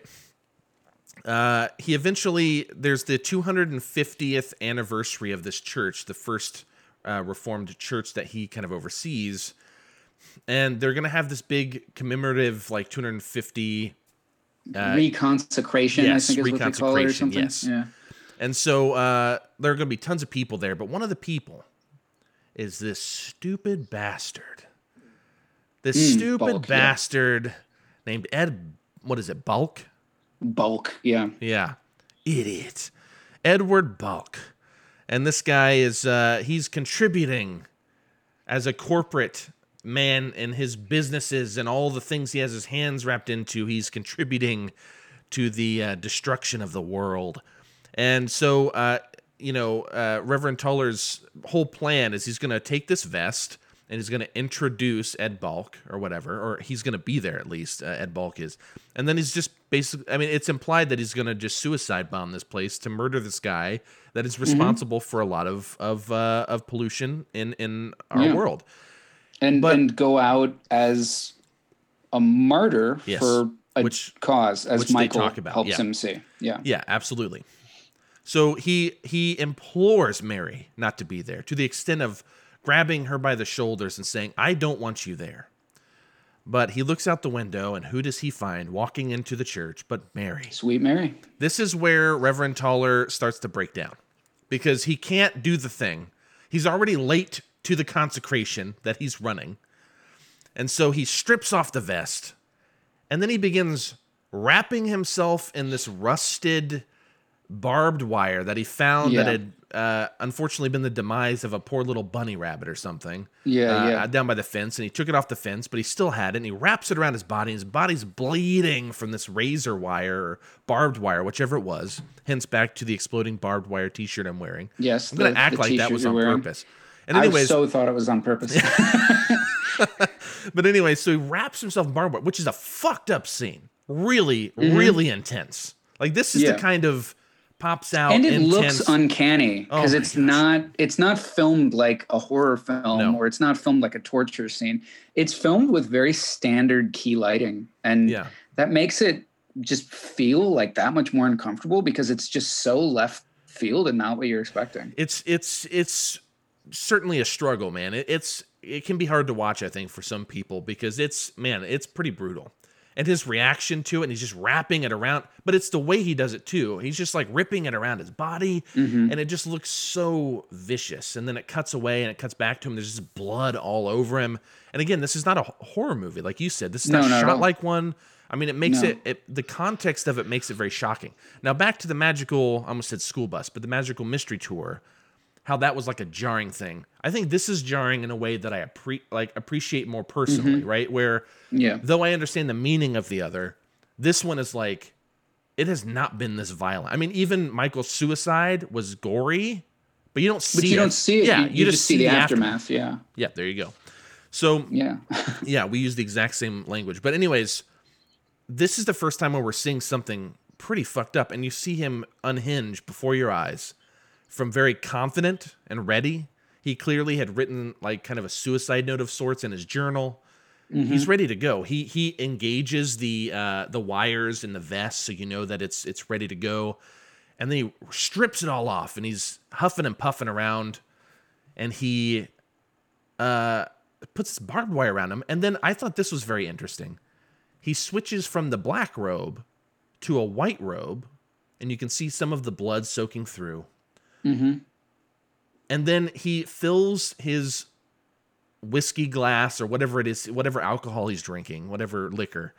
He empties that glass and he puts Drano, which you've seen him clean his toilet with, the exact oh, same yeah. thing.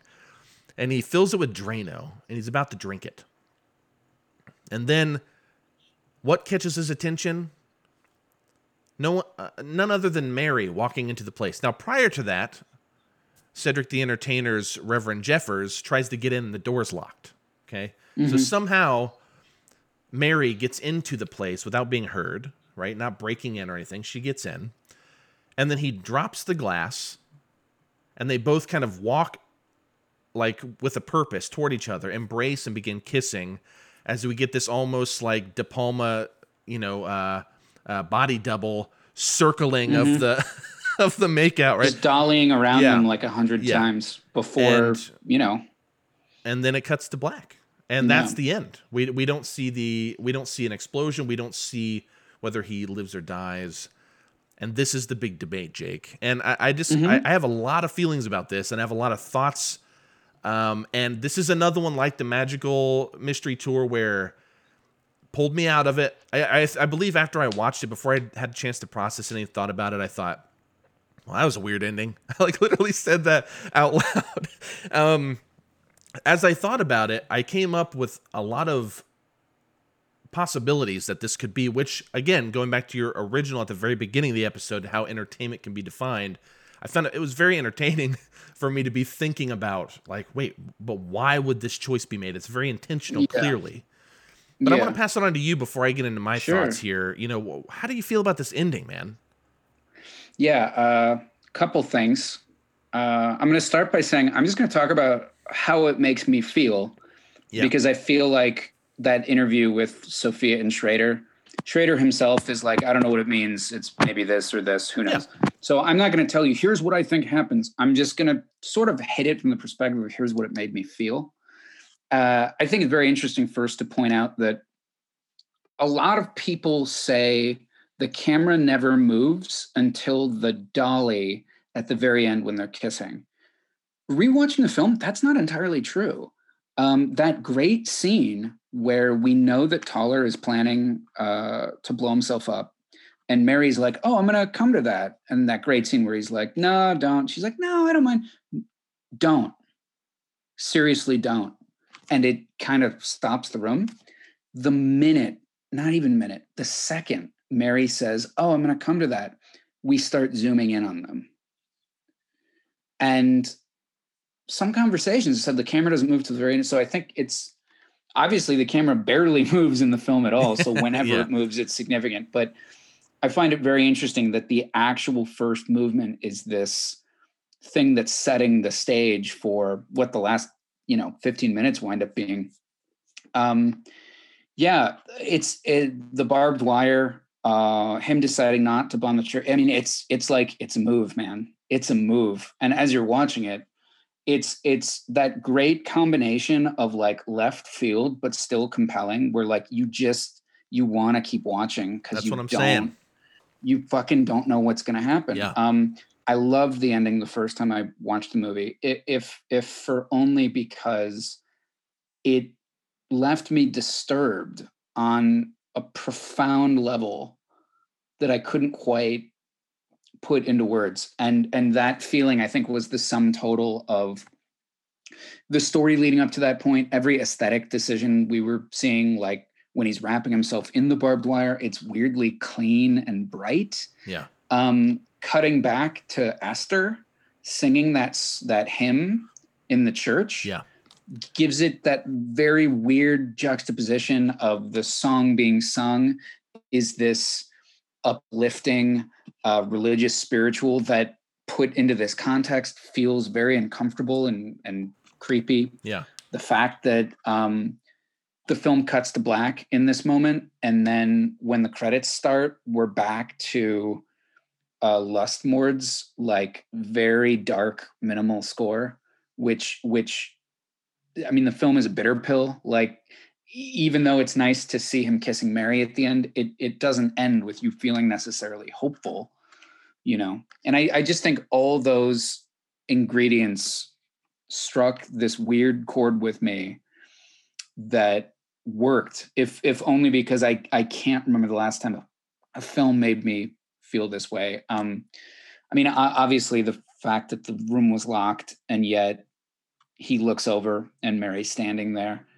I, I think is pretty good evidence that what we're seeing is not necessarily what was happening in the room. Yeah. Um, also, I'm typically the guy that is like very, very zealous about when like a film comes out or I see a film and it has like some weird ending. I'm usually the guy that's like, it means what you fucking want. Like there's no objective, whatever.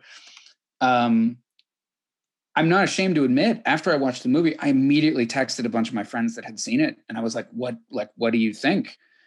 And I'm usually not like that at all, but there there was something about how it made me feel, where like I needed to know, like how other people reacted to it. I yeah. needed to know if it was affecting them on the same level that it was affecting me.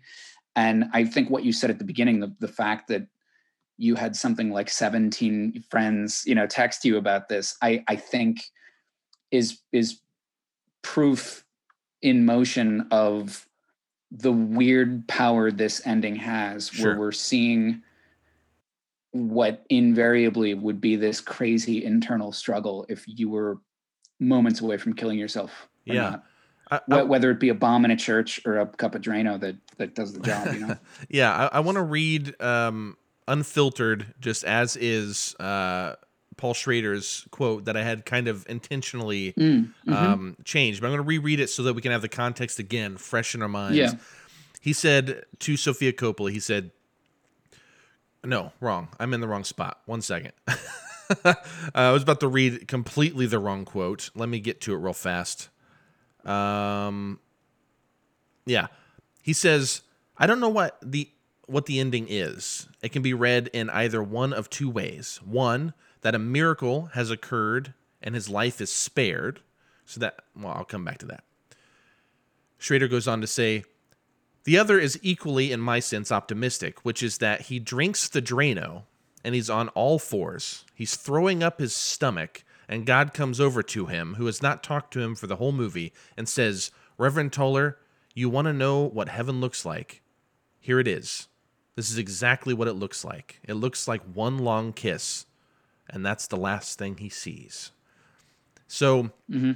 that's like a really interesting thing. But, you know, as I started thinking about it, I came back to the taxi driver comparison because the ending, yeah. the whole thing of the ending is is it really that clean cut ending? Is this reality? Does he actually recover from this? And and you know get all these you know pats on the back and the parents of Jodie Foster's character are you know sending him letters or is this like essentially f- fantastical brain activity posthumously like playing out this yeah. scene of of him like basically getting all the things he wanted right and yeah that's it's so interesting because going back to this is the part that makes me like it because i'm going to be perfectly clear here with the exception of the barbed wire thing, well, actually, just the whole everything up to the kiss, everything up to Mary, I thought was so well done.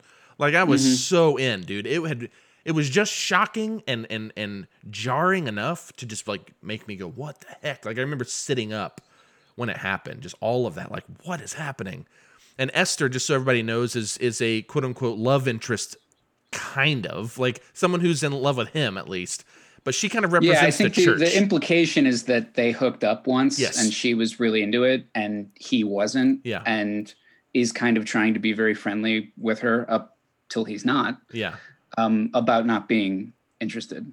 Yeah, and she's really trying to get back with him here. And so you mentioned Esther. I wanted that to be clear. But Esther singing yeah. that song, you know, and and while we hear this this song with the organ and her voice and then he's like freaking it's, out it's bright and clean yes. but what we were seeing with Toller is is the really whole film dark. is dark and then you get this scene of brightness and it's the darkest point right yeah and so i love all of that but i just still it's one of those it's it's that it's almost the cognitive dissonance right it's almost the film making me experience this thing because like i love talking about it but I don't love experiencing the ending.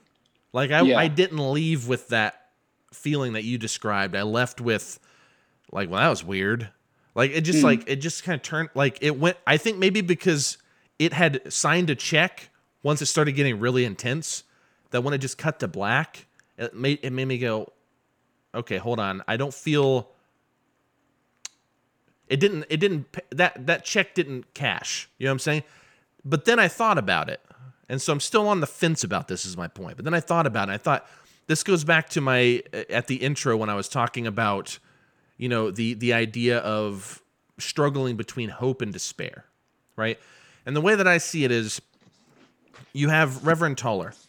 If he if he did indeed drink the Drano, but we mm-hmm. are then seeing basically from his point of view, or potentially like a, a fantasy scene posthumously being kind of projected into this moment flawlessly. If that's the truth, then it's interesting because that's almost the sadder story that he gets yeah. that he gets to be with Mary kind of for forever now. And he's like kissing her and they're like making out as the camera like zooms around them because he kind of gave up on the world. Do you get what I mean? Like he gave exactly up. Yeah. And so he did what Michael did. He he was a victim to despair. Yeah. But if he stays alive, then he is he has that hope, right? But having a terminal illness, being wrapped in rusted barbed wire, and almost draining drinking Drano, but not. I don't know how much his life he's gonna have left. yeah, but, I mean, I. But then it's yeah. like he he he he can fight the good fight for whatever time he has left. Now, I, I if we're gonna just kind of like talk about what ifs, I am inclined on a personal level, going back to how you felt about it it works a little bit better for me to think he took the Drano and this is like a fantasy, yeah. especially since the door was locked and she kind of just sure. shows up and like there's a lot of tells that what we're seeing isn't necessarily what is happening in reality. Yeah. And and that tends to be where I fall. Again, you can Google this and find different arguments for I mean, there's no one right answer, I don't think, especially since Schrader even is just like, I don't know, just like figure it out, you know. Um, but yeah, uh, all all of that kind of time back to you, I guess. You know, um, I know you've kind of already ex- expressed how you felt about it. Um, yeah. But like, was there a point where you just kind of went almost like the magical mystery tour where you kind of just went like that's it or was that was it really enough for you no no it, and i will say this a lot of my thoughts on magical mystery tour and that whole sequence are precipitated by like talking to other people thinking about it a lot. Like my my knee jerk after that sequence was that it was like a weird part of the movie yeah. it didn't really do it for me. But i really like what it represented sure. and you know the, i've i've grown in my appreciation of it especially after i saw the film a second time.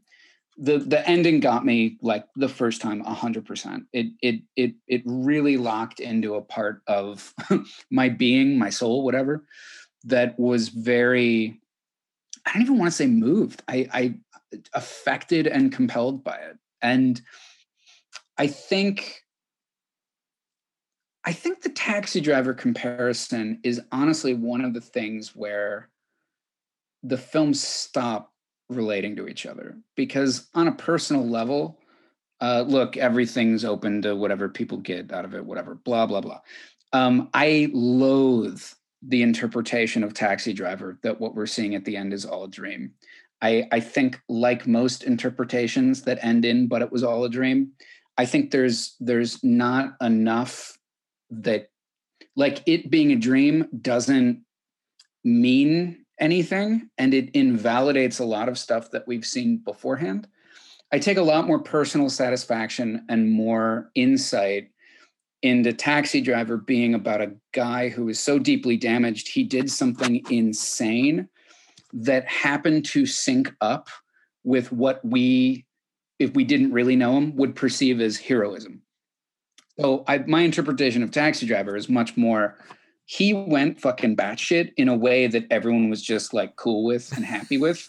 And it was yeah. like weirdly what he needed to kind of kick himself out of a depression but in the final moments of that scene with Betsy, where he looks at her in the rearview mirror, and we get that really weird Bernard Herrmann score cue, um, you know, I think it's like, who knows if the next time he does that, it will be as well received by society.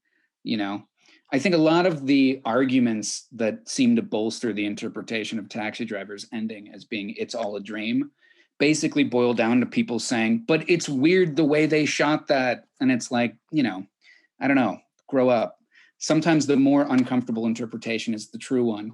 Um, I really eschew most interpretations of films that are, it was all a dream that are now that are not dictated by things the director said specifically. I think that's a cop out and it comes out of this weird millennial Reddit mentality we have of isn't my interpretation cool? Isn't my head canon cool?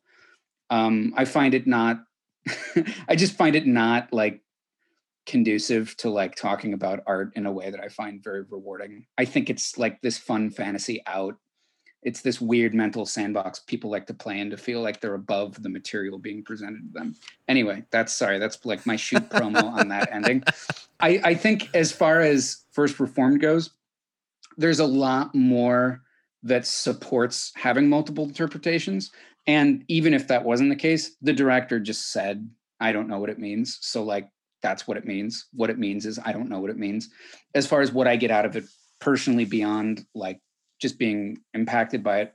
I think there's something to be said for like so much of the movie in the beginning sort of skirts with this idea of antinatalism and how Michael doesn't want to like bring a kid into this world and like antinatalism is like a really dark way of thinking in a lot of ways because not only does it presuppose a reality that's evil, it presupposes um, us going against our programming as animals to have kids not that there's anything inherently good or bad about that, but like you're, you know, the second you're going against human programming, it's sort of like, oh man, you must feel really deeply about this.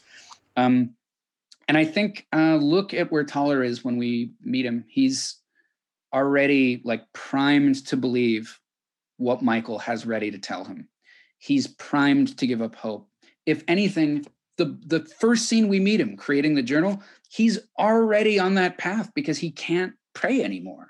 He's already, I think, closer to being that guy wrapping himself with barbed wire at the end of the movie than we want to think.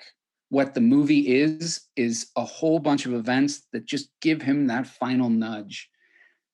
And it's a dark ending in the sense that we're watching the end of a guy that had already, on some level, kind of given up. I think the thing with Mary and the thing why that winds up being so powerful to me is, you know, you hear these stories about um, people that jump off of buildings or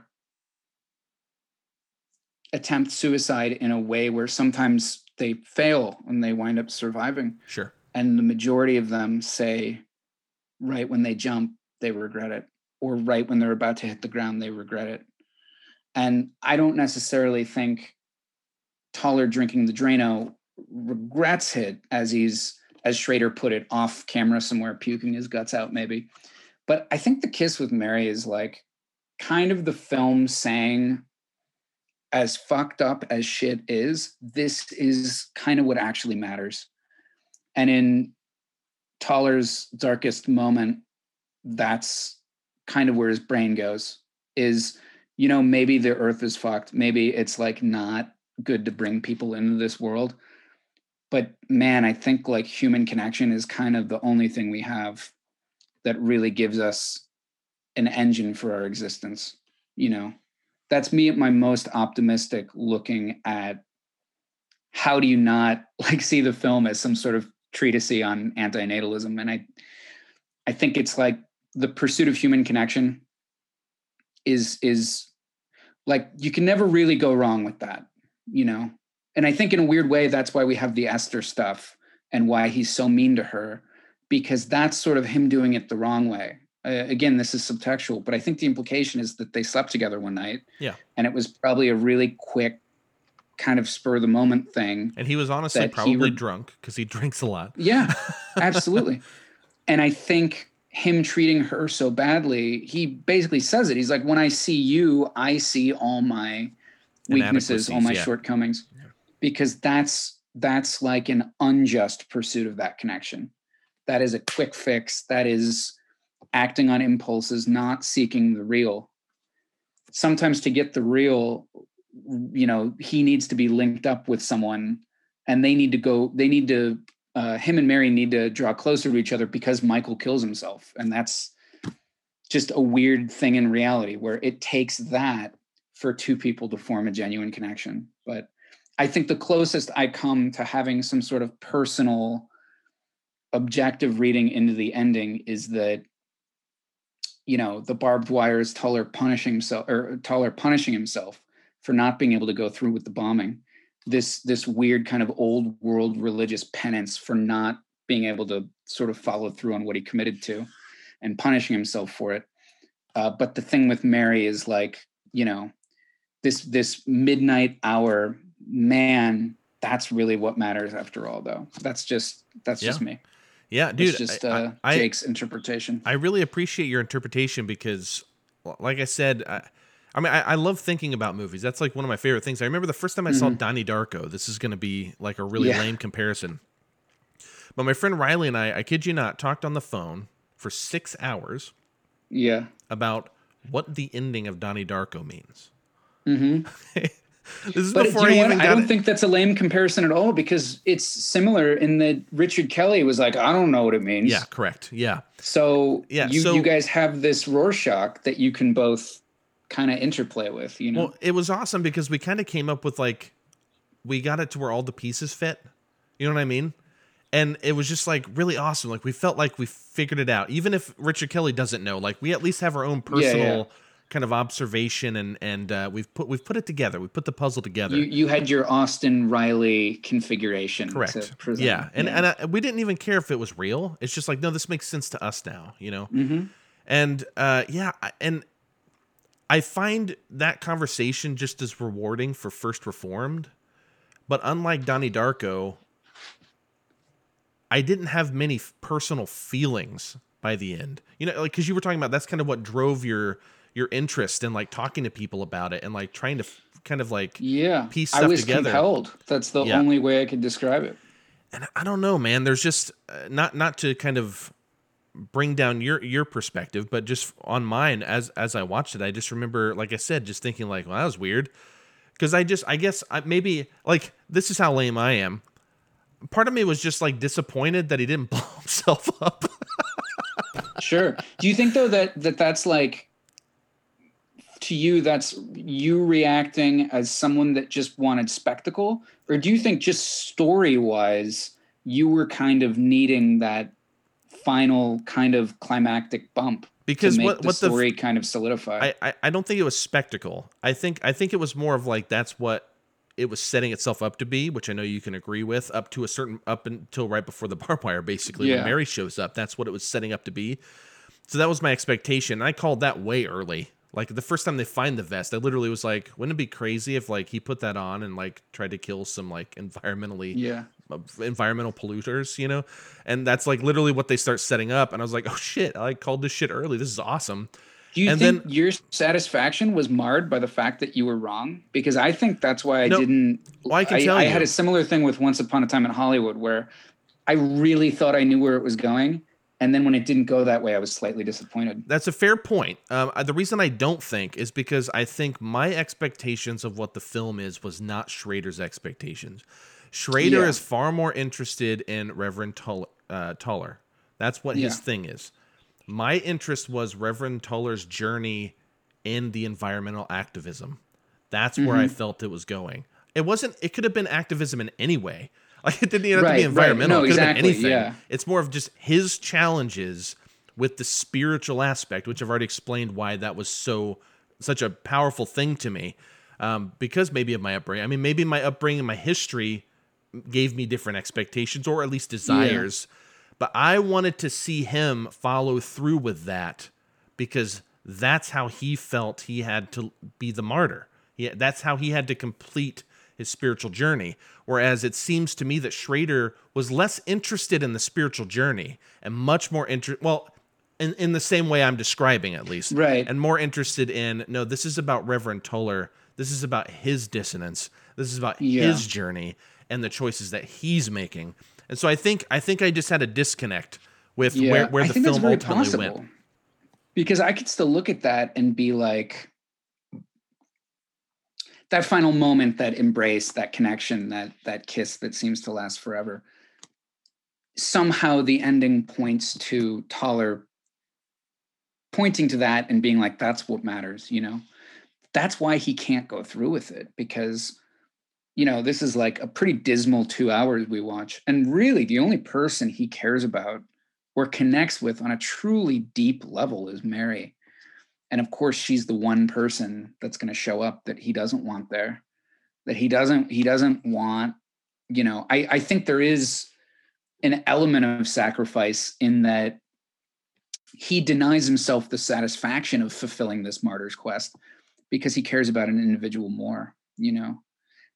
Sort of that that old this comes up in in films a lot. It's like an archetypal trope where like you can either save the world or the person you love and how there's something very human about wanting to save the person instead yeah. of the world yeah you know, that, it's that, that's in spider-man that's in the matrix that's in so many of these films you know right um, anyways, that's uh, that is our extended long form take on Paul Schrader's First Reformed. For all of you who have texted me, emailed me, so on to watch this over the years, uh, hopefully you were not disappointed. Um, and again, hopefully you had a chance to see this, or you were able to pause it where we told you and. Uh, and uh, yeah, get some insight. If you didn't though, and you were just like screw it, and you listened to the whole thing, please go watch it anyways. Because if you can't tell by the way Jake and I are talking here, uh, it is I mean, you're going to have your own interpretation of this, even if it's just something as simple as I don't like it, and that's fine. That's entirely yours. Hey, man, it's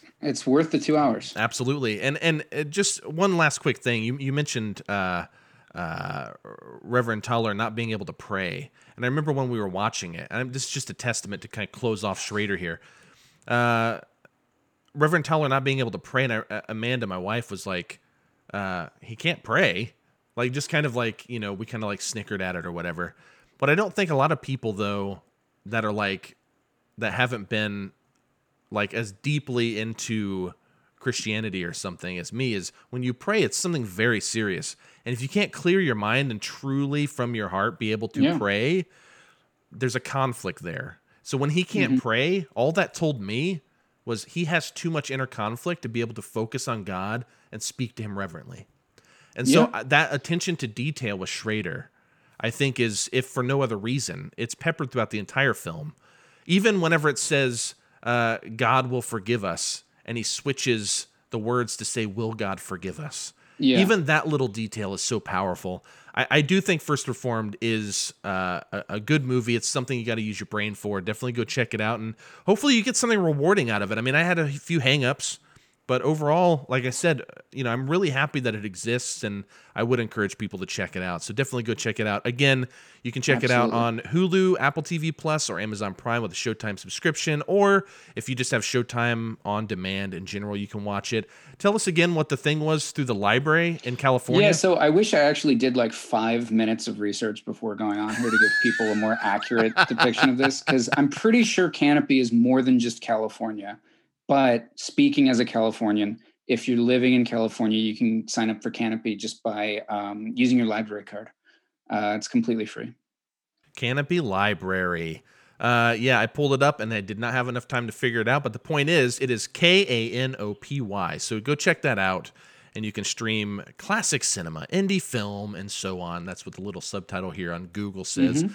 So yeah, go check that out and see if uh, that's uh, around you somewhere. It might give you an opportunity to check this out. But Jake, as always, buddy, thank you so much. Dude, thank you for having me back on. This was great.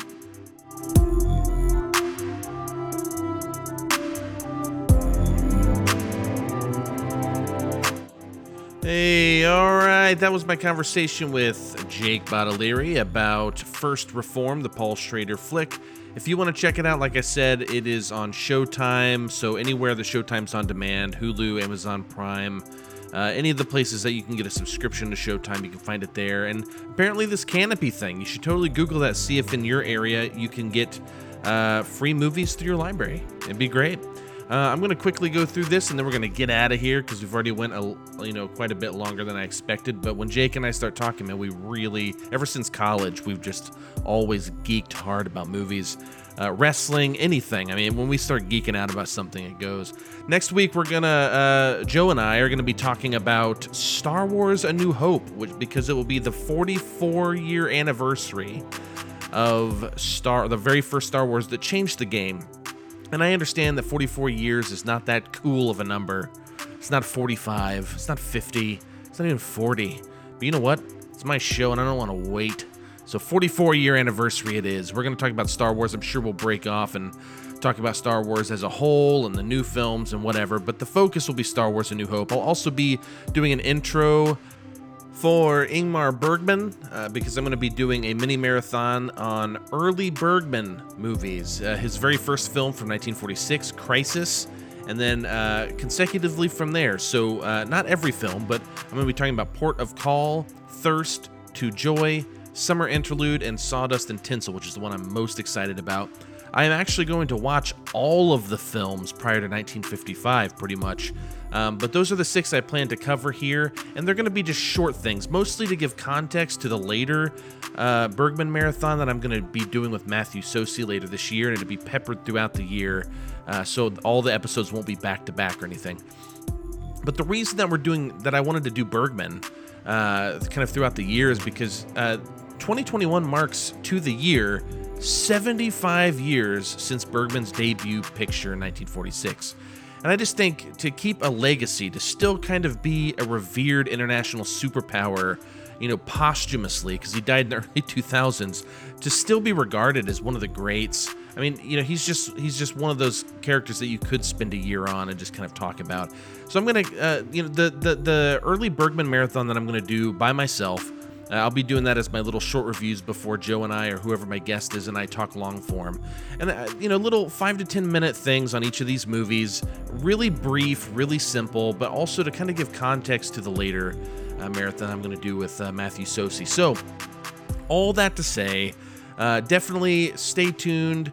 And uh, come hang out this next week. Also, find us on social media at Medium Cool Pod on Facebook, Instagram, and Twitter. You can also email us at mediumcoolpod at gmail.com. And hey, I love you guys. Thank you so much for listening. Good night. Good luck. Take it easy.